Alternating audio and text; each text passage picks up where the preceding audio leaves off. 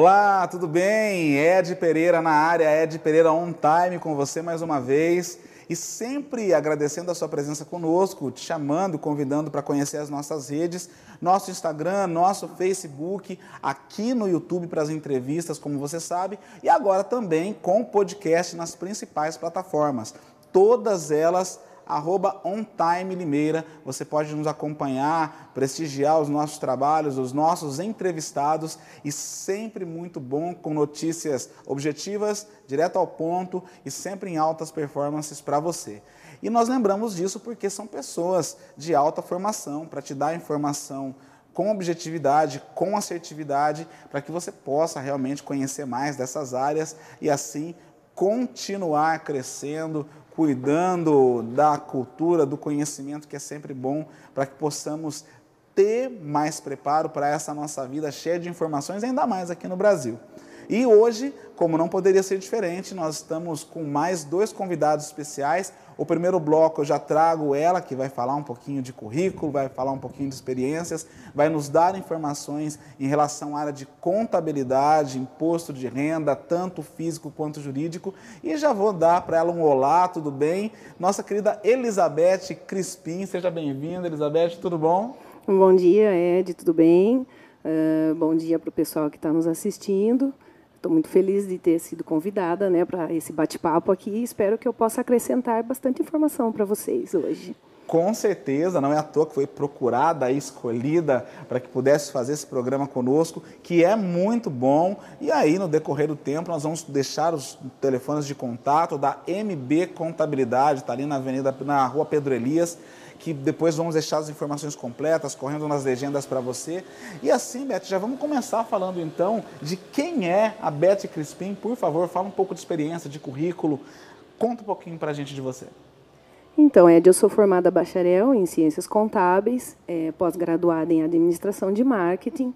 Eu tenho experiência na área contábil, tributária, é, imposto de renda pessoa física e jurídica, e também fui professora de contabilidade por um período aí de 20 anos. Coisa é, pouca, quase nada. No Instituto Bandeirantes de Educação, o pessoal de Limeira conhece muito bem, né? Que posteriormente é, nós foi transformado em Colégio Barão de Limeira. E também eu dei aulas para o pessoal da Unip de cursos de tecnólogo, de gerenciamento de redes, hotelaria e RH, de contabilidade também, né? É uma coisa que eu amo, sou apaixonada por contabilidade. Eu sou formada uh, já há 32 anos, mas trabalho com contabilidade desde os 16 anos de idade, em escritório. Comecei como auxiliar e fui né, galgando outros postos até chegar ao meu próprio escritório, que esse ano aqui fará 20 anos já. 20 anos de MB Contabilidade já também, Beth. Que coisa, sim, hein? Sim, sim. Estamos muito felizes porque, além de nós estarmos fazendo 20 anos né, no ramo, nós também estamos expandindo a nossa sede né, e pretendemos fazer uma inauguração né, da nossa nova sede para atender melhor nossos clientes e toda a comunidade de Limeira. Poxa, muito, muito joia. Você já deve lembrar que a Beth já é uma figurinha carimbada do On Time. Nos nossos primeiros seis meses, ela compareceu conosco, dando algumas informações de gestão contábil. E agora nós vamos ter esse período aqui para poder falar um pouco mais em relação ao que é a contabilidade, tanto na parte jurídica quanto na física. E nós queremos começar falando da pessoa física, Beth imposto de renda, a própria questão de contabilidade, uma pessoa física é interessante para ela manter contato com um escritório de contabilidade? Eu, olha, eu acho muito importante, né? Eu acho, inclusive, que nós deveríamos ter uma educação financeira nas escolas, né? O brasileiro ele está com níveis de endividamento muito grandes. Existem muitos consultores, pessoas tentando ajudar esse pessoal aí. Quando chega na época do imposto de renda, sempre dá uma apertadinha, né? Porque são muitas informações. Então, quando as pessoas se preparam antecipadamente, fica mais fácil fazer a declaração, né? Então, tem uma série de dados e documentos que as pessoas precisam reunir. E quanto antes elas começarem a fazer isso, melhor vai ser para elas, né? Para não ficar aquela coisa de última hora, ter que fazer correndo e correr o risco de cair na malha fina, que aí a dor de cabeça é enorme, né? Pois é. E aí eu vou colocar duas questões para você, coisas que eu já sofri, inclusive, que é muito delicado. Imposto de renda pessoa física, principalmente, ela tem um prazo para acabar sempre durante o ano e é um prazo longo até para que as pessoas se preparem e façam.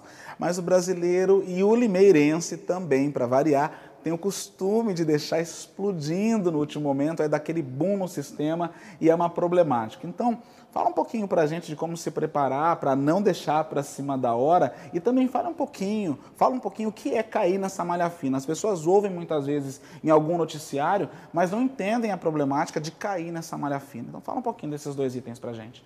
Então, primeiramente, eu entendo até essa mania do brasileiro, né? A parte do imposto de renda, as pessoas, a maioria delas, considera chato, né? Contador ama. Então, mas não é uma coisa que todo mundo goste de fazer. Tudo que envolve parte burocrática, né? Todo mundo, ai, coisa chata, né? Reunir documentos. Então, o que, que a pessoa pode fazer? Se durante o ano ela organizar uma pastinha, arruma uma pastinha.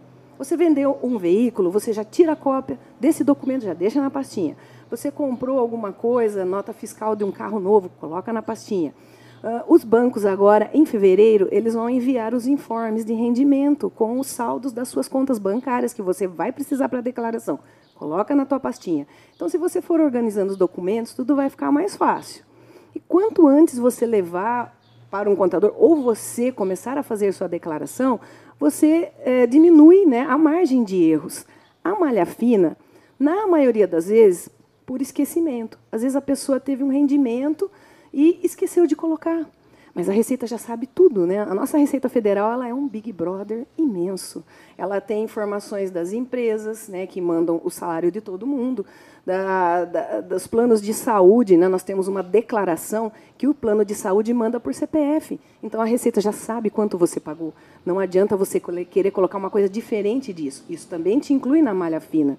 Se você informação esquecer... que não bate, uhum. com certeza vai voltar para poder ser reiterado de alguma forma isso. Exatamente. A malha fina são essas informações que a Receita já tem e que ela quer só que você corrobore para ela. Ela vai fazer um batimento. Ela já tem tudo lá. Então, se você, por exemplo, tem os seus dependentes, a esposa, a esposa trabalha. Se ela trabalha, você tem que incluir o rendimento dela. Isso é um dos motivos grandes que as pessoas caem na malha fina. Ela põe o dependente, porque daí ela tem um desconto né, no imposto de renda, mas esquece de colocar os rendimentos. Então, são coisinhas assim que as pessoas às vezes se esquecem de pôr e acabam caindo na malha. Então, tudo é uma questão de organização. Quanto antes você se organizar, juntar a papelada e você ler também os manuais de imposto de renda para você ter certeza do que está informando e não cair na malha fina.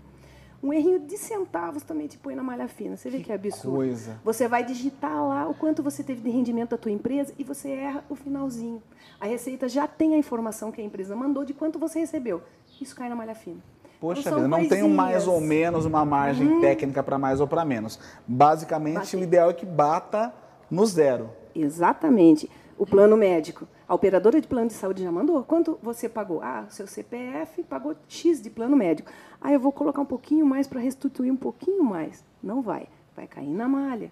Então, o que, que o fiscal vai pedir? Ele quer ver os seus recibos, o que você pagou do plano, para ver se realmente o que você colocou está correto. Por quê? Porque a operadora mandou outro valor diferente daquilo que você colocou. Aí você tem que agendar um dia, você tem que. Hoje eles nem estão mais recebendo presencial. Devido à pandemia, você tem que gerar né, um processo digital e aguardar que o fiscal faça a verificação. O processo digital não é todo mundo que sabe fazer. Ele é bem complicadinho de fazer, você tem que digitalizar, entrar lá, inserir os documentos. Então, a dor de cabeça é, é grande. Então, tem que se tomar vários cuidados para não cair na tão famigerada malha fina, né? Poxa vida, tá vendo? É muito detalhe de informação. Eu estava comentando com a Beth agora há pouco que eu, por exemplo, hoje eu pago para fazer, acho que desde a primeira vez, viu, Beth, na realidade, porque Números realmente não é comigo, eu sou mais da área da comunicação, então o que envolve números normalmente é a esposa que faz o cuidado realmente, né? E aí tem uma outra situação interessante que a gente está falando de quem tem toda essa documentação gerada pela empresa, quando trabalha via CLT e tudo mais. O que, que pode ser dado de dica para o autônomo? Porque ele também vai ter que declarar da mesma forma, mas ele trabalha de forma autônoma, não tem um, um MEI aberto, não trabalha com CNPJ. Como você pode auxiliar essa pessoa a realmente só trabalhar com os dados bancários, o que mais ela tem que declarar em relação a isso? Tem alguma diferença? Ah, tem. Se o autônomo presta serviços por uma pessoa jurídica, a pessoa jurídica tem que colocar ele numa folha, mandar dados para a Receita, ela tem que descontar a INSS dele, ele tem que recolher uma parte, nem todo mundo faz. Mas algumas empresas fazem esses recolhimentos e às vezes não avisam o autônomo. Eu já tive casos assim. Então, o autônomo, ele trabalhou para aquela empresa durante aquele período, ele esqueceu, na hora que ele foi fazer a declaração de imposto de renda, ele não incluiu esse dado, mas a empresa reteve o INSS e mandou para a Receita. Então, o autônomo deve procurar as empresas onde ele prestou os serviços durante aquele período, antes de fazer sua declaração de imposto de renda, e solicitar os informes de rendimento. Se a empresa informou para a Receita, ela tem o dever de informar para o autônomo, para que ele faça a declaração correta e não venha cair na malha. Então, existe essa, essa, essa questão. Os autônomos que trabalham para as pessoas jurídicas, eles têm essa questão da pessoa ter que informar para a Receita e descontar o INSS dele. Se ele trabalha somente para as pessoas físicas, ele tem que verificar a movimentação bancária dele, porque os bancos também enviam dados para a Receita. de olho lá também, Sim, né? faz um tempo que a Receita Federal recebe movimentação bancária por CPF e CNPJ. Então, ela tem todos esses dados lá. Agora, ela vai fazer essa verificação pessoa por pessoa? Não sabemos. Ela pode pegar um lote de contribuintes, fazer a verificação das movimentações, movimentações bancárias, ver o que a pessoa declarou e colocar ele numa malha. O quando ela vai fazer, como, quanto, não sabemos, mas ela tem todas as condições de fazer isso. Então, o autônomo deve observar principalmente a sua movimentação bancária, né? fazer com que esses números batam se ele for fazer uma declaração que seja coerente com aquilo que ele teve de movimentação financeira durante o ano. Gastos de cartão de crédito são preocupantes. Uau. A pessoa não declara imposto de renda, mas gasta 20 mil reais de cartão de crédito. Ora, Isso receita, aparece em algum lugar, porque está saindo receita... de uma conta, amarrada num CPF. Ou seja, tem um caminho que não adianta esconder. Não. A Receita recebe também de cartões de crédito movimentações por CPF. Então, nós temos vários filtros aí que as pessoas às vezes desconhecem. Nossa, mas como que eu caí? Porque existe toda essa, essa parte. Então, você tem que verificar, o autônomo principalmente, né? a movimentação financeira, nota fiscal paulista. Né? Ele está pedindo um monte de nota fiscal paulista e não declara imposto de renda. Mas eu ia tá... comentar disso agora, você já emenda a resposta. Eu, por exemplo, eu coloco, eu amo colocar nota fiscal paulista. De alguma forma, algum retorninho de valor sempre existe. Mas eu ouço essa conversa de quem às vezes está atrás no caixa. Nossa, você declara, você coloca, declara não, perdão, né? Você coloca a nota paulista? Eu falei, eu coloco, porque o governo já sabe o que eu estou gastando, já tem meu CPF, minhas contas, e justamente nessa linha. Então, assim, agora você, como profissional da área, com mais de 20 anos largos de experiência, o que você fala, vale a pena colocar nota paulista ou não? Dá um caminho para o pessoal em relação a isso. Questão delicada. Se você tem a sua fonte de renda toda declarada, tal, você coloca, claro, você vai ter um, um retorno do, do imposto que você paga. Isso é justo, líquido e certo. Mas aí você não declara, você, né? Tá e o tá problema está aí, né? Tem, como você falou, tem toda uma receita que não declara e coloca um monte de nota paulista, aí o valor não vai bater, porque existe um percentual de renda que vai para alimentação, que vai para mercado, onde qualquer lugar que aceite, né, na loja compra aquela bijuteria, né, que tem que tomar cuidado, aí o valor ele fica realmente exorbitante em relação às contas que não vão bater. Temos um caso aí verídico, uma pessoa que solicitou que todos os familiares dessem o CPF dele quando fizessem compra, para ele poder ter um um retorno grande na nota fiscal paulista. Foi chamado na Receita. Uau, o que, que aconteceu? então, Tua renda não bate. Você está comprando muita coisa, né? Pelo que você ganha e você está declarando. Lógico, a família inteira está usando o CPF daquela pessoa. Então, as pessoas têm que tomar muito cuidado com o CPF. Eu tenho casos no escritório de pessoas que dão o CPF para abrir um MEI e a família inteira usa o MEI daquela pessoa. Não, gente. Os seus dados são, assim, pessoais. Você tem que tomar o máximo de cuidado quando você abre uma empresa, não deixa ninguém usar teu CPF, usar teu nome para abrir uma empresa. Ah, é parente, é filho, é amigo. Não, cuidado. Isso dá uma dor de cabeça enorme. Então, tudo que você tem, tudo que você usa, o que você gasta, tudo aquilo tem que bater. Tem que ter uma, assim, uma, vamos dizer assim, uma, uma coerência, né? Isso, tem que ter coerência. coerência. É, é uma, é uma contabilidade, né? Então, é uma coisinha que todo mundo tem que prestar atenção. Se ou você disse, peço nota fiscal paulista, não peço, é o que eu digo, é, depende. Se está fazendo certo, a tua renda vai bater com a nota paulista que você vai entregar. Agora, a situação, e eu já ouvi isso, né? Familiares, amigos. Ah, eu não coloco, quer colocar? Poxa, precisa tomar um certo cuidado em relação a isso, porque realmente é delicado. E, de novo, como a Beth falou, eu já vi esses amigos caindo na malha fina porque realmente não bateu. Vai explicar? Vai explicar, mas não vai justificar. Aí existem questões de multa em relação a isso. Como funciona quando cai na malha fina, Beth? Então, se você conseguir provar a tua inocência, né? se você levar a documentação, o fiscal verificar e realmente constatar que você errou por é, desconhecimento e você tinha a documentação, beleza, você, ele vai retificar, vai homologar e tudo bem. Mas tem até 75% de multa, né? Se você não responder à solicitação do fiscal, se você perder o prazo para se justificar. Então são situações, mas pode chegar a uma Puxa multa vida. bem alta sobre o imposto. 75% em relação a que valor? É sobre o imposto, né, que você teria a pagar no caso e não pagou. Que coisa, hein? Então tem gente que fica bem endividado, viu? Depois tem que fazer um parcelamento aí. Enfim aí a vida muda é, completamente. Porque você achou que ia restituir, no fim você tem que pagar e é bem mais do que você pagaria se tivesse feito o correto lá atrás. Né?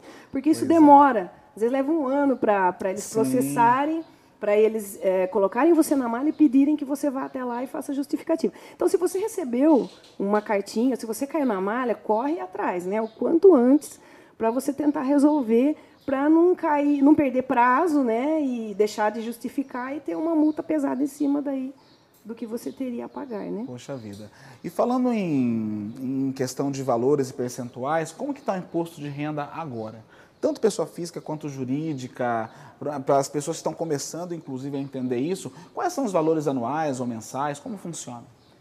Então, nós estamos aí com uma reforma tributária no forno mas ela está sofrendo assim vários ajustes, muita muita queda de braço, né? Vai para o Senado, o Senado aprova, o Senado veta, o presidente aguarda, a equipe econômica verifica se há possibilidade. Então, nós estamos com a tabela do imposto de renda para ser corrigida, mas ela passou uh, na Câmara, mas ainda o presidente não assinou. Então, nós ainda estamos com a tabela antiga, né? 1900 a, a 1900 quebradinhos é o o mínimo, né? Quem passa Perfeito. disso já tem desconto do imposto de renda mensalmente no salário, mesmo quem trabalha como autônomo, né? Se emitir um Sim. recibo, já acima desse valor já tem o desconto do imposto de renda. Para as empresas, elas estão aguardando uh, a tributação do retirada de lucros, que hoje o empresário não paga, né? Uh, tributo sobre retirada de lucros. Por quê? Ele já paga sobre os impostos, né? O faturamento dele.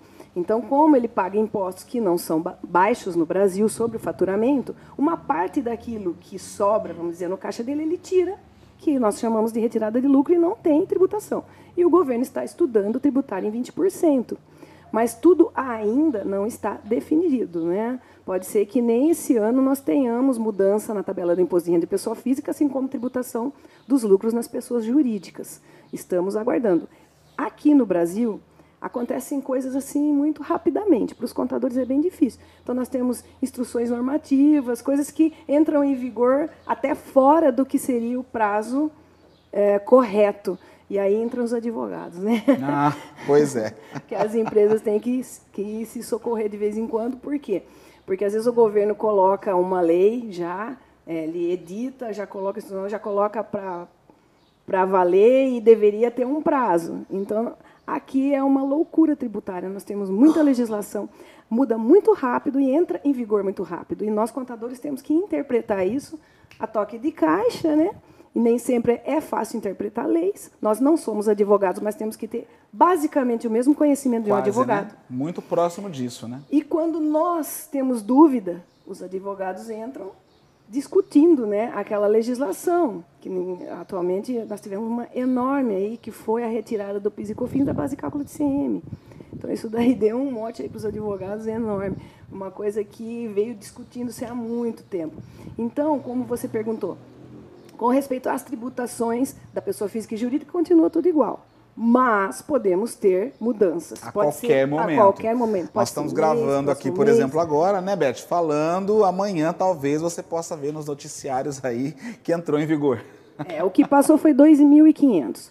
Uh, Bolsonaro fez uma, uh, uma promessa de campanha de corrigir a tabela para 5.500, né, o mínimo para passar a tributar.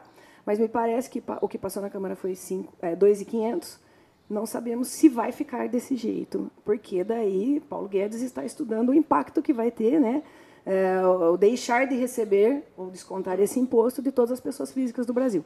Então vamos aguardar para ver o que passa realmente lá No caso do que passa, é o que se concerne à arrecadação do governo, né? que essa arrecadação para o governo cai, porque aí o, o teto, no caso, para o cliente final, ele cai, teria mais vantagens para cada um, né? Mas a, a, arrecadação do governo seria muito menor. E aí é onde gera-se algumas problemáticas para o governo. Né? Precisamos de renda para o Auxílio Brasil, né? Pois é que não ficou pequena e vai render assunto isso ainda também, né? Ainda tem gente lembrando que é o antigo Bolsa Família chamando de Bolsa Família e já não está assim, né? É, agora... E para esse pessoal dessa dessa ala de, de Auxílio Brasil, existe alguma diferenciação em relação ao que eles declaram? Já é automático? Porque antigamente tinha aquela questão de você ter que renovar o CPF, né? Ainda existe alguma coisa ligada a isso, Beth? Não, nós não temos mais, né? Não temos a declaração que era do, do, do CPF do isento, né? É, isso já caiu, acho que se não me engano, em 2010 ou coisa assim.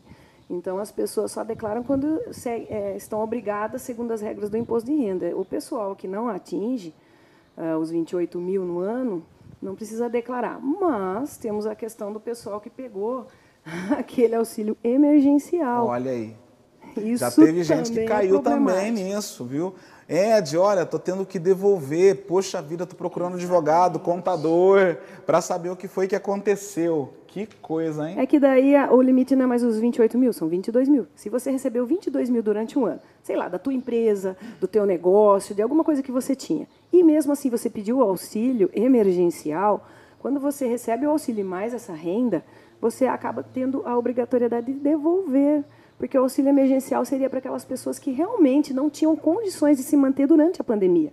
Muitas pessoas pediram porque se acharam no direito de pedir, olha, o meu negócio caiu, eu estou faturando menos, então eu vou pedir. Ou seja, ainda estava faturando, não seria o caso de pedir Sim. e acabou agora tendo que se justificar de alguma forma. Exato, eu entendi. O pensamento das pessoas foi: a pandemia veio, fui prejudicado, vou pedir o auxílio emergencial. Só que o que acontece? As pessoas não leem as regras.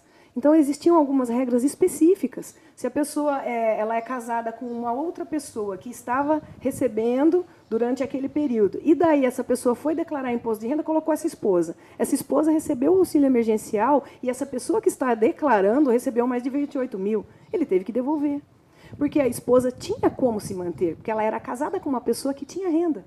Então, o auxílio emergencial seria para aquelas pessoas, aquelas uh, senhoras, uh, mulheres que são arrimo de família e ficaram desempregadas. Então, elas pediram auxílio emergencial, elas não tinham realmente de onde tirar uma renda. Ou aquele autônomo que o, o, a atividade dele foi totalmente impedida no período da pandemia. Ele não tinha como trabalhar. Então, ele provou isso. Ele pediu o auxílio emergencial. Agora, se a pessoa tinha algum tipo de renda, só o fato dela ter uma queda no seu faturamento não justificaria o pedido do auxílio emergencial. Então, se você se enquadrar dentro daquela, daquelas regrinhas, né, não ter ninguém, eh, não ser casado com uma pessoa que tinha renda, ou ter um, uma outra fonte de renda que te gerou, né, aí você realmente tem que devolver. Você pediu um auxílio que era destinado a outro tipo de pessoa. Que coisa. Olha, então vocês estão percebendo que o Brasil realmente é muito cheio de leis e regras e muita gente comenta, ah, por que, que não é um imposto único como é nos Estados Unidos, aquela coisa toda, não vai dar para entrar agora nesse mérito, né, Beth? É, seria legal um comparativo, mas a gente vai ter o nosso retorno, um bate-papo aí para a gente poder entrar em detalhes, né? Mas, por enquanto, nós vamos deixar os contatos. Né? Vou pedir para a Beth agora falar com você, deixar contatos de telefone, endereço, né? tudo mais o que precisar para você poder entrar em contato. Então, Beth, fique à vontade, considerações finais e contatos aí para o pessoal que quiser falar com a MB Contabilidade. Então, nós atendemos pessoas físicas e jurídicas, né? fazemos imposto de renda, abertura de empresas, MEI, nós estamos localizados há 20 anos agora, e em junho fará 20 anos, na rua Pedro Elias, número 1006, no Jardim Vista Alegre. Uh, o nosso horário é das 7h30 às 5h30, né, de segunda a quinta, e na sexta, das 7h30 às 4h30 da tarde. Uh, ajudamos assim as pessoas em tudo que elas precisarem, na abertura de empresa, na abertura de mês. Se tiver dúvida, tem algumas questões que a pessoa às vezes quer abrir a empresa em determinados lugares da cidade já não pode. A gente faz toda essa verificação, né? Se a atividade dela pode naquele determinado lugar, quanto vai ser o custo dela mensal. Ah, realmente a, a intenção é ajudar, né? As pessoas que querem empreender, porque o Brasil precisa de empreendedores E uma notícia ótima, né, é que o brasileiro é muito empreendedor. Demais. No demais. mundo, nós somos os mais empreendedores. Nós temos criatividade. O que o brasileiro precisa é um pouquinho de organização. Exato, que é o que você acabou de falar. Né? Porque Exato. criatividade e inteligência, o brasileiro tem de sobra. Demais. E eu me coloco nessa questão dos empreendedores que primeiro saem voando e tropeçando para depois voltar corrigindo, viu, Beth? Infelizmente, eu sou da velha escola, procurando fazer com que os novos já tenham esse cunho de informações. E no nosso próximo bloco nós vamos falar justamente com você que quer se lançar empreendedor, que já está no meio do caminho para a MB Contabilidade também continuar te dando algumas informações importantes. Beth, quero agradecer você que no segundo bloco volta o Ronaldo conosco. Muito obrigado mais uma vez pela sua presença conosco aqui. Ah, foi um prazer. É, espero ter dado contribuição importante Com aqui para o programa. Muito Com obrigado certeza. pelo convite. Muito obrigado. Então não saia daí. Por favor, prestigie os nossos patrocinadores. Nós voltamos já já.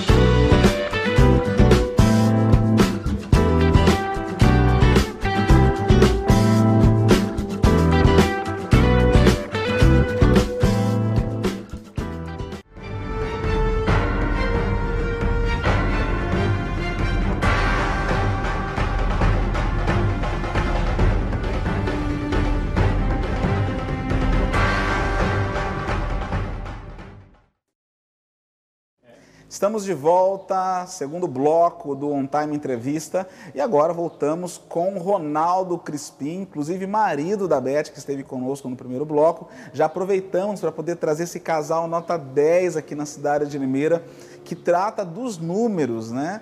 E primeiro nós falamos sobre imposto de renda, pessoa física, pessoa jurídica, e agora nós queremos fazer um bloco empreendedor. Então, se você já começou como eu na vida, que começou fazendo algo, achou que não precisava abrir uma empresa porque não tinha muitas vantagens, nós vamos falar agora com o Ronaldo, que é economista, empresário aqui na cidade de Limeira, também na MB Contabilidade, e realmente tem muita coisa interessante para falar para você sobre a primeira e mais simples das aberturas de firma, que é o microempreendedor individual. Mas primeiro vamos conhecer um pouco do currículo, dar um olá para o Ronaldo. Ronaldo, seja bem-vindo aqui On Time, obrigado por ter aceito o convite. Fala um pouquinho de você, por favor, formação, toda essa carreira de sucesso.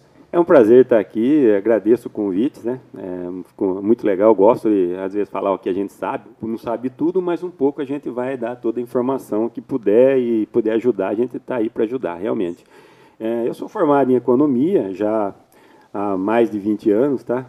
É, trabalho com, hoje com a minha esposa na parte da contabilidade, eu cuido dentro do escritório da parte de RH, abertura, encerramento, CETESB, ou aquilo que o cliente vem pedir, se eu conseguir fazer, eu tento fazer para ele para ajudar. Isso não há dúvida. Mas, é, como está começando a aumentar o trabalho, já está ficando complicada a situação. É, faz tá? parte. É, faz parte. E eu sou formado, como eu falei, em economia, trabalho há muito tempo, e a gente acabou montando escritório e estamos aí até hoje. Como ela falou, 20 anos, é agora em julho, né? É, em julho a gente completa 20 anos de MB Contabilidade e a intenção é inaugurar o prédio novo em julho. Está é, tá com uma ampliação da sede e colocar isso aí para botar, para ordenar melhor a conversa com os clientes e tudo mais. Então essa é a intenção. Uh, o currículo meu ele é bastante extenso, eu não vou ficar falando aqui, porque Sim, não é só isso que, que bom, a gente né? faz. Exato, né? Exato. Mas eu dei aula também é, por mais de 20 anos no Colégio Barão, como ela também, né? E também dei aula na Unip por seis anos para o curso de Direito e Administração. Fiquei lá uns seis anos. Hoje a gente já está meio assim, numa certa idade que tem que dar uma desacelerada. Já está curtindo mas, um é, pouco mais, Curtir né? mais parte. isso aí, é. A preocupação nossa hoje são os filhos. Então, um já formou, agora estamos tentando formar o outro, para a gente deixar, ficar com a vida um pouco mais tranquila. Eu nem perguntei para a Beth, mas assim, alguém dos filhos está seguindo carreira para poder manter aí o legado da MB Contabilidade? Como é que está isso? Bem, nós não forçamos ninguém a, a, acompanhar ou seguir o caminho. Nós temos uma menina, hoje, mas eu falo menina, para mim vai ser sempre uma menina. Ela tem 23 anos, né? Vai, vai completar 23 anos. E vai, não, já tem 23 anos, a gente fica meio na é, idade né? complicada. É que não quer deixar crescer. É, é a gente parte, nunca vai deixar crescer. Eu sempre, sou pai de duas meninas, eu sei o que é sempre isso. Sempre meu bebê, como você diz, né? Mas hoje ela é formada em advogada, né? Ela é formada em bacharel em direito, realmente já está trabalhando no escritório de advocacia, ótimo. Ela não quis, a gente não forçou ela a ser, fazer contabilidade, nada. Ela quis fazer direito, ótimo. E a gente tem um moleque de 21 anos, é um moleque, chama de moleque, não há dúvida. Meu garoto que já está fazendo medicina. Então Legal. nós não vamos ter assim alguém para dar continuidade. Pode ser que ela chegue Sim. e fale, ah, eu quero continuar depois, mas por Perfeito. enquanto está nisso daí. Mas a liberdade em si familiar é muito gostosa também, né? Sim, Isso vai sim. adiante, faz muita parte. Isso sim, aí, só mais para saber, né? Ele vai ser geriatra para cuidar dos dois. Olha só, o diretor dando no ponto aqui informações extracurriculares, né, Ronaldo? Não vai ser. Já disse que não vai cuidar de criança nem de velho. então eu estou sabendo. Então Mas tá é, certo. É realmente, é o que eu falei, a, a, a gente sempre teve, eu e ela como família, é uma noção para ensinar as crianças o que eles querem. Gostaríamos que alguém seguisse os nossos passos para continuar esse empreendimento que nós lutamos aí para conseguir chegar no que nós chegamos hoje. Mas nós não vamos forçar ninguém a nada. Perfeito. Não que não há dúvida que ideias já se tiver, não, eu vou continuar, mas eu coloco alguém para tomar conta e eu fico. Então, isso aí é mais para o futuro. Hoje, a nossa principal, é, nossa principal, o nosso principal objetivo hoje, meu e dela, é formar o moleque agora. O garoto tem que se formar médico, aí a gente já tinha aquele peso Perfeito. Formei meus filhos, agora eu tá vou ótimo, cuidar né? da minha vida. Claro, e vai ser ótimo. Então, tá. essa é Enfim, mas a família dos números aqui hoje reunida, né, vai dar continuidade, porque ainda tem muita lenha para queimar. Vocês estão vendo a Beth agora há pouco, o Ronaldo, jovens demais, ou seja, não é nada pensando em aposentadoria ainda tanto que a formação não para, né? A formação não para. Estava até comentando com a Beth que ela falou que as informações mudam com o tempo e para o Ronaldo não é diferente, né, Ronaldo? As não, informações não. chegam a todo momento e agora nós vamos tentar atualizar um pouco, falando justamente sobre a importância da abertura de uma empresa para você que é autônomo. Então vamos começar devagarzinho, Ronaldo. É, quando a pessoa chega para você, ela chega sob é, indicação, querendo informação, ou como que a pessoa descobre que o MEI é uma coisa importante para ela nesse momento? É, as pessoas sempre aparecem no escritório ou porque alguém indicou, né? Que o escritório de contabilidade é indicação. E, ou porque apareceu, viu lá e queria ter uma informação. Então a gente passa. É, a gente passa toda a informação. Às vezes a pessoa fala, ah, como funciona o MEI? Eu explico para a pessoa, tudo mais. Mas antes de qualquer coisa eu pergunto, mas quanto você fatura? Porque você já está trabalhando com aquilo lá e não há informalidade. Quanto você, ah, eu faturo tanto. Eu falo, ah, não vai dar para ser MEI. Lá no primeiro mês você já vai embora. Já então, percebe, assim, já, percebe. já conseguiu, na realidade, um certo sucesso, já estourou aquele valor, então tem que abrir uma empresa, mas já não cabe mais na questão do microempreendedor individual. Sim, a, a, a, a preocupação que o pessoal tem é pagar imposto. Ah, mas eu vou pagar muito imposto, não vou conseguir me manter. Não é assim. A gente já conseguiu provar que se você levar a firma certinho e pagar seus impostos em dia, tudo bonitinho, você vai conseguir ter uma vida tranquila e vai conseguir viver tranquilamente bem. É que o pessoal realmente tem essa noção, não, para que, que eu vou pagar imposto? Eu não tenho vantagem nenhuma, então não é vantagem, vou ficar na informalidade boa.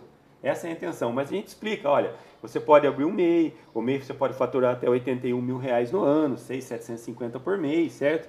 É, você consegue trabalhar, você dá nota para a pessoa jurídica, você não precisa dar nota para a pessoa física, mas você tem que ter um lançamento lá de quanto você vendeu para a pessoa física, você não pode estourar, você pode ter cartão, tomar o máximo de cuidado com o cartão, porque cartão ele é, é o maior de né? tudo que existe no exato, mercado. Exato, exato. Tá lá, tá lançados os valores lá, né? É tudo isso que a gente fala para ele. Ah, mas e se eu precisar aumentar? Ótimo, essa é a intenção. É você começar como MEI para você ter uma noção de como gerenciar uma pequena empresa. Depois você transforma ela numa empresa normal, porque daí você vai ter que contratar funcionário. O MEI permite a contratação de um funcionário. Ah, o MEI diz o seguinte, que se você é MEI e não tem funcionário, você não precisa de contador, você não tem a necessidade de um contador. Por quê? Porque você tira suas guias pela internet, você paga e você faz a sua declaração. Às vezes você não faz, você vai no escritório, ó, faz a declaração para mim. E aí tudo bem. Mas se você tiver um funcionário, você vai ter que ter um contador. Porque você tem que fazer uma folha de pagamento, preparar guia de fundo de garantia, preparar guia de INSS e tudo mais. Nós tivemos um caso lá que eu fui obrigado a dar risada. É até chato falar isso, mas eu dei risada. Que a pessoa falou que ela tinha um funcionário fazia quatro meses e ela estava pagando a guia do MEI normal de 60 reais. Falei, mas essa guia é sua. Ah, não é do meu funcionário? Não, seu funcionário está devendo quatro meses de fundo de garantia, quatro meses de INSS da vida dele. Não, mas não é possível. Falei, é dessa forma. Aí expliquei tudo, fiquei uma hora explicando para ela. Aí que ela foi entender que ela tinha que ter um escritório para fazer a folha de pagamento do funcionário que ela contratou. Que coisa, né? Entendeu? Então, é falta de informação. Uma parte é falta de informação, outra parte é a pessoa ir buscar essa informação que é necessária eu acho que as pessoas estão tão preocupadas em pagar as contas de casa ou em fazer sucesso que acaba deixando pelo caminho uma das linhas mais importantes. E de novo, tá? Eu falo porque eu sou dessa velha escola, como eu estava comentando aqui. Eu também tive que aprender a duras penas e auxiliar amigos que estão começando. E uma das minhas primeiras falas, inclusive, é assim: olha, vai atrás de informação para abrir pelo menos um MEI. Ah, Ed, mas onde é que eu consigo isso? No contador, né? A informação de chegada acho que ainda não é paga, né, Ronaldo? Acho que chegar no balcão e perguntar para tirar as dúvidas, ainda é possível dar informação gratuitamente? A gente não cobra essa questão de conversa, nada. A gente bate um papo, explica, perco até como é fazer. Às vezes fala, pô, você está atrasado o seu serviço, né? Ela fala, está atrasado. Falo, não, mas a pessoa pediu informação, vamos dar informação, certo? É, você tem muita pessoa batendo na porta lá e perguntando, a gente vai passar informação. Às vezes a gente não tem condições, fala, ó, vai na prefeitura, a prefeitura tem um, um local específico para MEI, ela vai te dar toda a informação necessária, certo? Só que o MEI, ele realmente, ele é interessante. Eu, eu tenho essa opinião, para contador ele não é interessante, porque não, não gera lucro para nós, Sim. certo? E nós temos que ter o lucro, não há dúvida, trabalhamos por, por para receber e pagar nossas contas. Mas a gente sabe que se a gente der essa informação, a pessoa pode chegar lá na frente e, e a ideia é essa, nosso. né? A ideia é, é essa, é entendeu? crescer.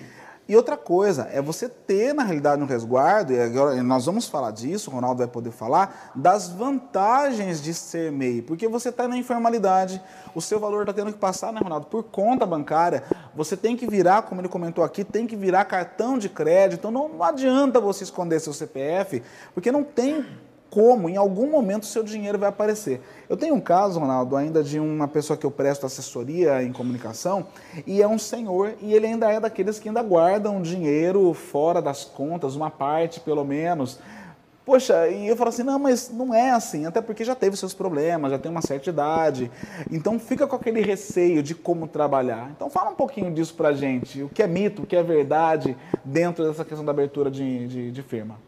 dentro da abertura de firma, a pessoa tem que entender que ela, a vantagem que ela tem de abrir uma empresa, abrir um CNPJ, é que ela vai ter inúmeras situações em que o banco vai poder ajudar ela. Eu falo que banco, a turma fala banco é parceiro. Não, eu não chamo de parceiro. Eu chamo de um sócio oculto. Sim, ok. Entra, né? É, sim, se entrar com nada, ainda leva o dinheiro nosso. Eu falo isso para tá todos os bancários, tá isso certo. não é dúvida. Mas é assim, às vezes você está precisando de uma maquininha. Hoje existe a condição de você ter uma maquininha no CPF, mas eu acho muito arriscado por aquela questão de imposto de renda. Eu acho arriscadíssimo.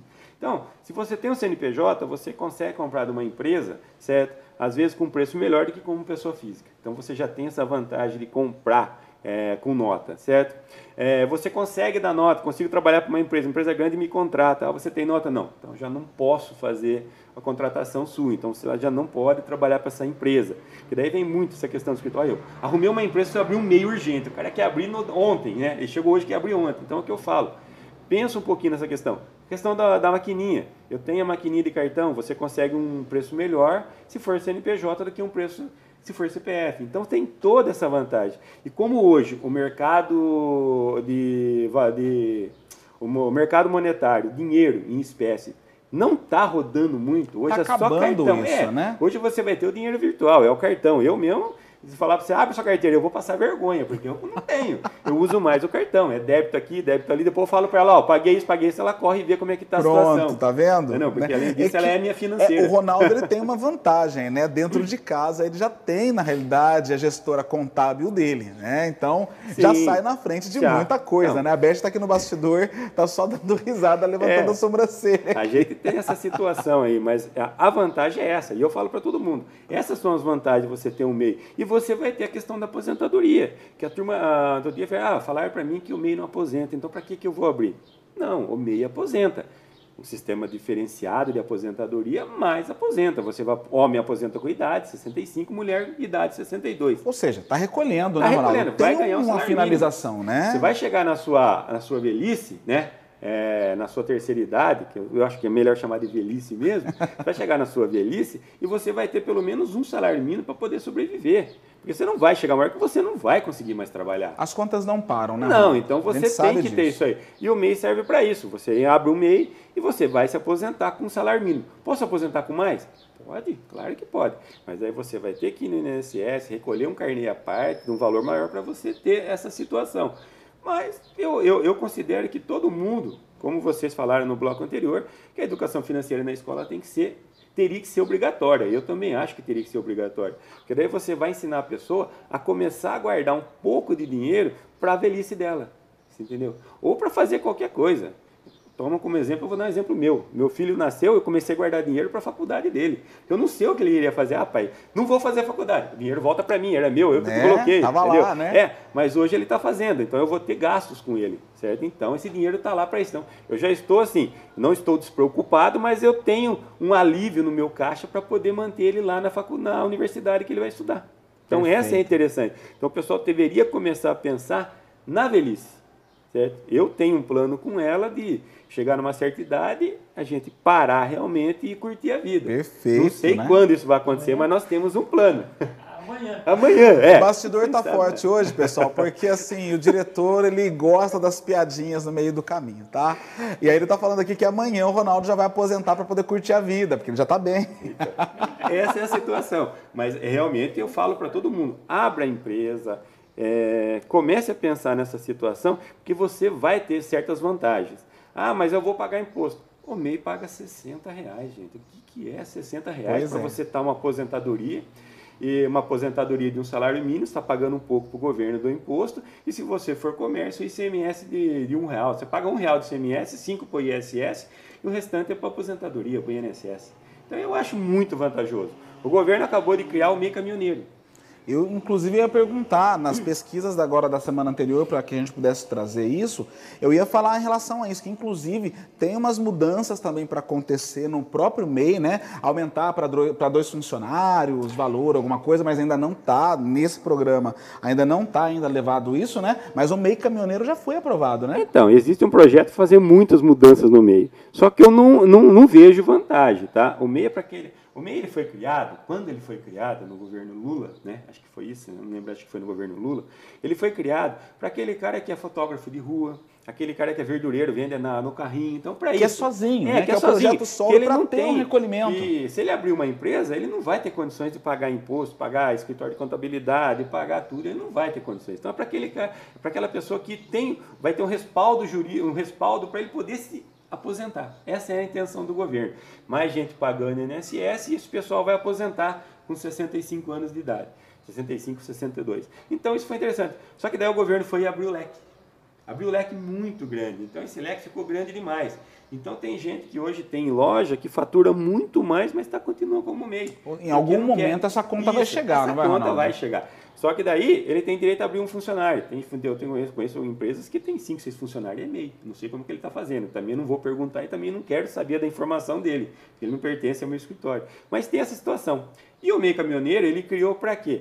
Para dar uma aliviada na questão dos caminhoneiros. Porque o MEI com 81 mil reais Dependendo do caminhoneiro, ele fatura isso por mês. Exato. Entendeu? Então criou-se o MEI caminhoneiro, que hoje ele é diferenciado do MEI normal, o faturamento dele é 251.600 no ano, dá 20.966,67 ao mês. Por pequeno caminhoneiro, é, pequenos pequeno fretes, já é um valor que, é um vai valor. Né, equiparar então, um pouco melhor. Ele vai pagar um pouco mais na, naquela tarifinha, a tarifinha dele é de 12%, mais 5% de ISS. Então ele vai pagar 150 reais por mês, que também é pouco, se você for ver em relação a isso aí para ter a questão da aposentadoria também. Mas ele vai ter a situação, vai tirar nota fiscal, vai ter maquininha para receber pagamento, vai poder comprar as coisas com nota fiscal, tudo dentro do limite que ele tem. Então, para ele é interessante. Eu vejo interessante, certo? Foi uma boa jogada isso daí, para ajudar um grupo, né, dentro da, do sistema empresarial, um grupo de pessoas que podem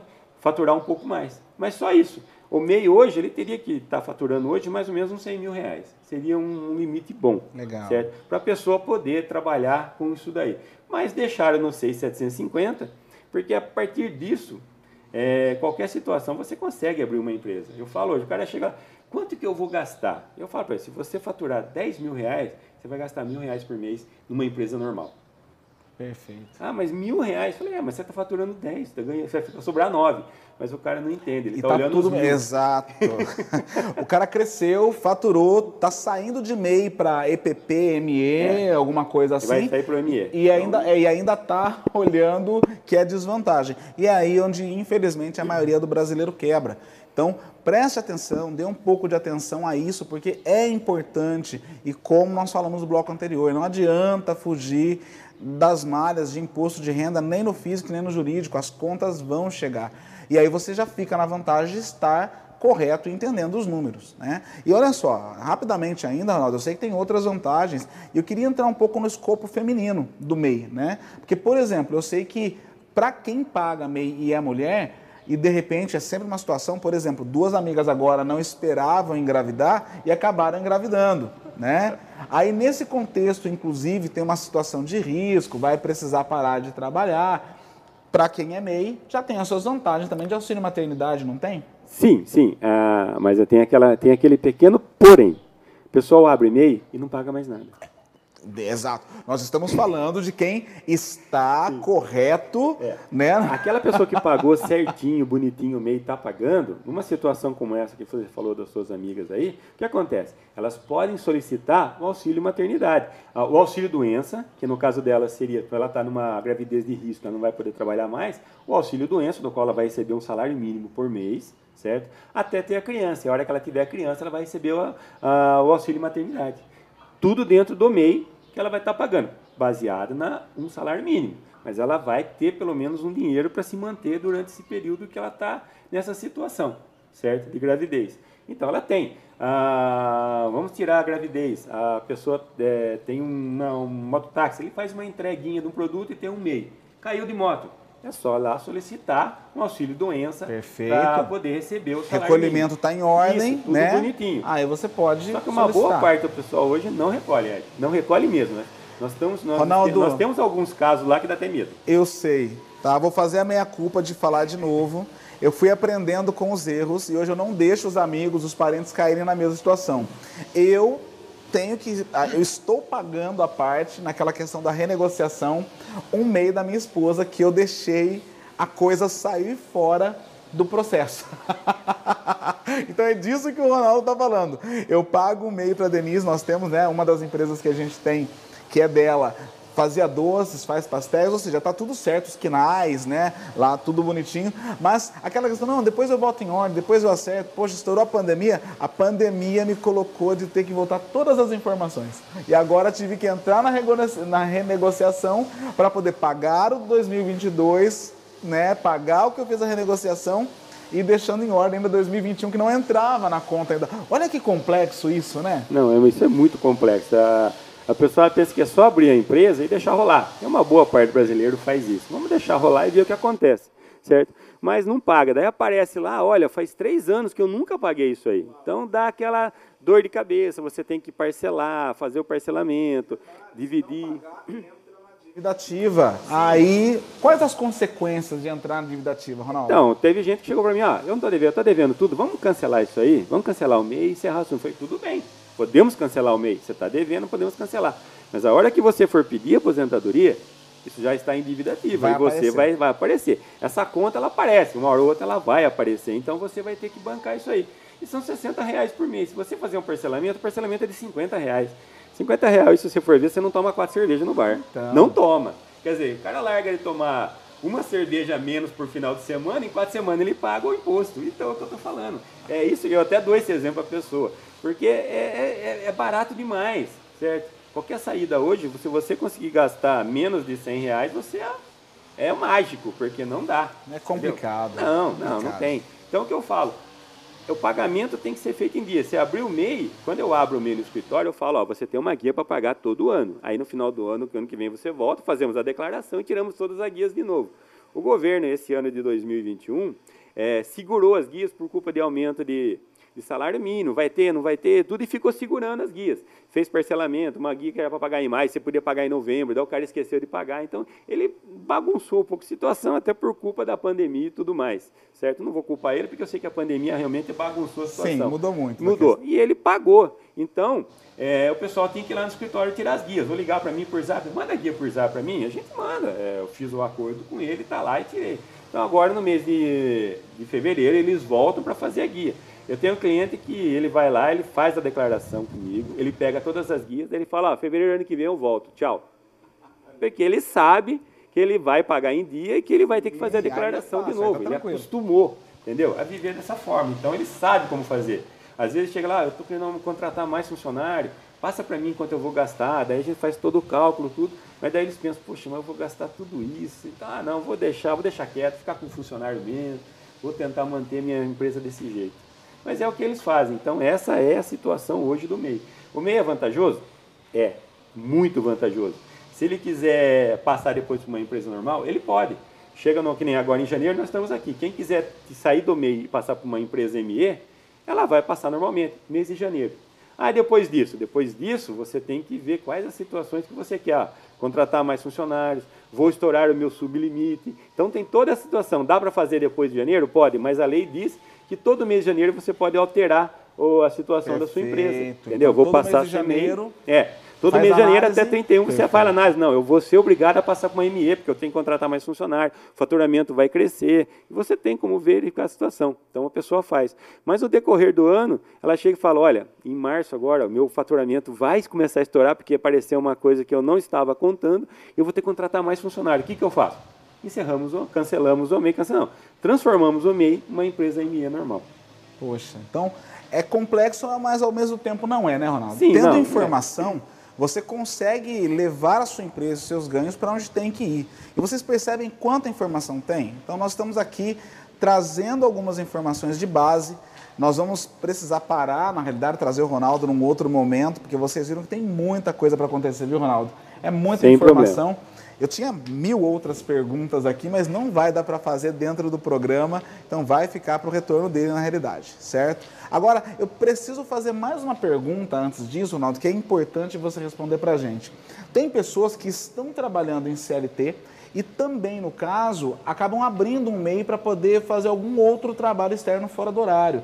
Como que fica isso em relação a tempo de serviço, ao ganho, como que, que fica essa situação? Você tem casos desses na empresa? Porque eu percebi que eu tive amigos assim, trabalhando no CLT não queriam sair, mas eles precisavam abrir um novo é, modo de trabalho, um novo segmento para trabalhar por conta. Então ele trabalha na CLT, mas ele abriu um CNPJ, um MEI para poder descarregar alguns trabalhos ali também. Como funciona isso? Então, nessa situação aí, é, existem algumas vantagens e desvantagens. Certo? Eu vou passar pelas desvantagens que eu gosto mais, eu acho mais interessante. É, entende, é, né? eu gosto mais das desvantagens. eu prefiro também, vamos lá. o que, que acontece? É, se, ele, se ele trabalha CLT, é registrado normalmente, tranquilo, ele vai aposentar com as regras gerais do imposto de renda, por tempo de serviço, certo? Ou se não der o tempo de serviço, por idade. Aí tudo bem. Com o MEI, ele não vai poder somar com CLT. É só por idade. Não tem conversa. Ah, mas eu paguei oito anos MEI. Vou não importa. Você, azar seu. Você pagou. não importa. Não importa. Você tem que pagar porque a lei permite, mas você não pode usar ele para aposentadoria, a não ser que você vá aposentar por idade. Aí sim, pode aposentar com 65 anos de idade. Então aí você consegue. Outra situação, é na questão do imposto de renda. Você vai ter que somar mais essa renda do MEI, porque querendo ou não, você está pagando sobre um salário mínimo. Então você tem um salário X na empresa como CLT e tem o um salário mínimo do MEI que você teria que tirar todo mês. Querendo ou não, você tem esse salário mínimo. Então você tem que somar isso tem aí. Que declarar. Sua declaração declarar. vai ser maior, você pode até, em vez de receber, pagar. Outra situação, se você for mandado embora, não tem direito ao seguro-desemprego. Porque você já tem uma empresa e tem como se sobreviver. Ah, se mas daí o que eu tá faço? Tá funcionando. Mas daí o que, que eu faço? Só tem uma situação, fecha a empresa. Entendeu? Ah, mas eu não posso. Então, você não vai receber o seguro-desemprego. Não recebe seguro-desemprego, nada. Você vai receber seu fundo garantia, tudo certinho mas seguro-desemprego não tem condições. Pode procurar outro e começar a trabalhar. Então existe essa questão entre CLT e o MEI. Outros, só continuando rapidinho. Sim, pode falar. Pode você falar. tem o MEI que o cara abre para trabalhar para a empresa. Certo? Ele vai trabalhar como MEI dentro da empresa. Existem certos poréns. Quais são eles? É, você está trabalhando somente para uma empresa. Certo? Isso seria uma terceirização, mas isso vira na justiça é um vínculo empregatício porque você só trabalha para mim, você só dá nota para mim, então você recebe as minhas ordens, o meu serviço, então acabou. Então isso pode gerar um vínculo empregatício. Então o empresário tem que tomar muito cuidado para contratar MEI. Eu falo isso para todo mundo.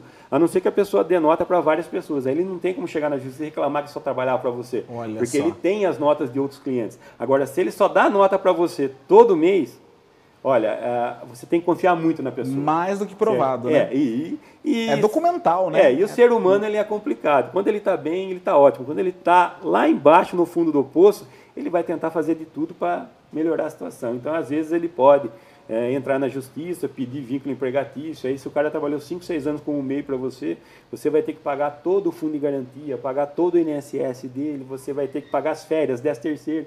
Então, isso vira uma bola de neve enorme. Perfeito.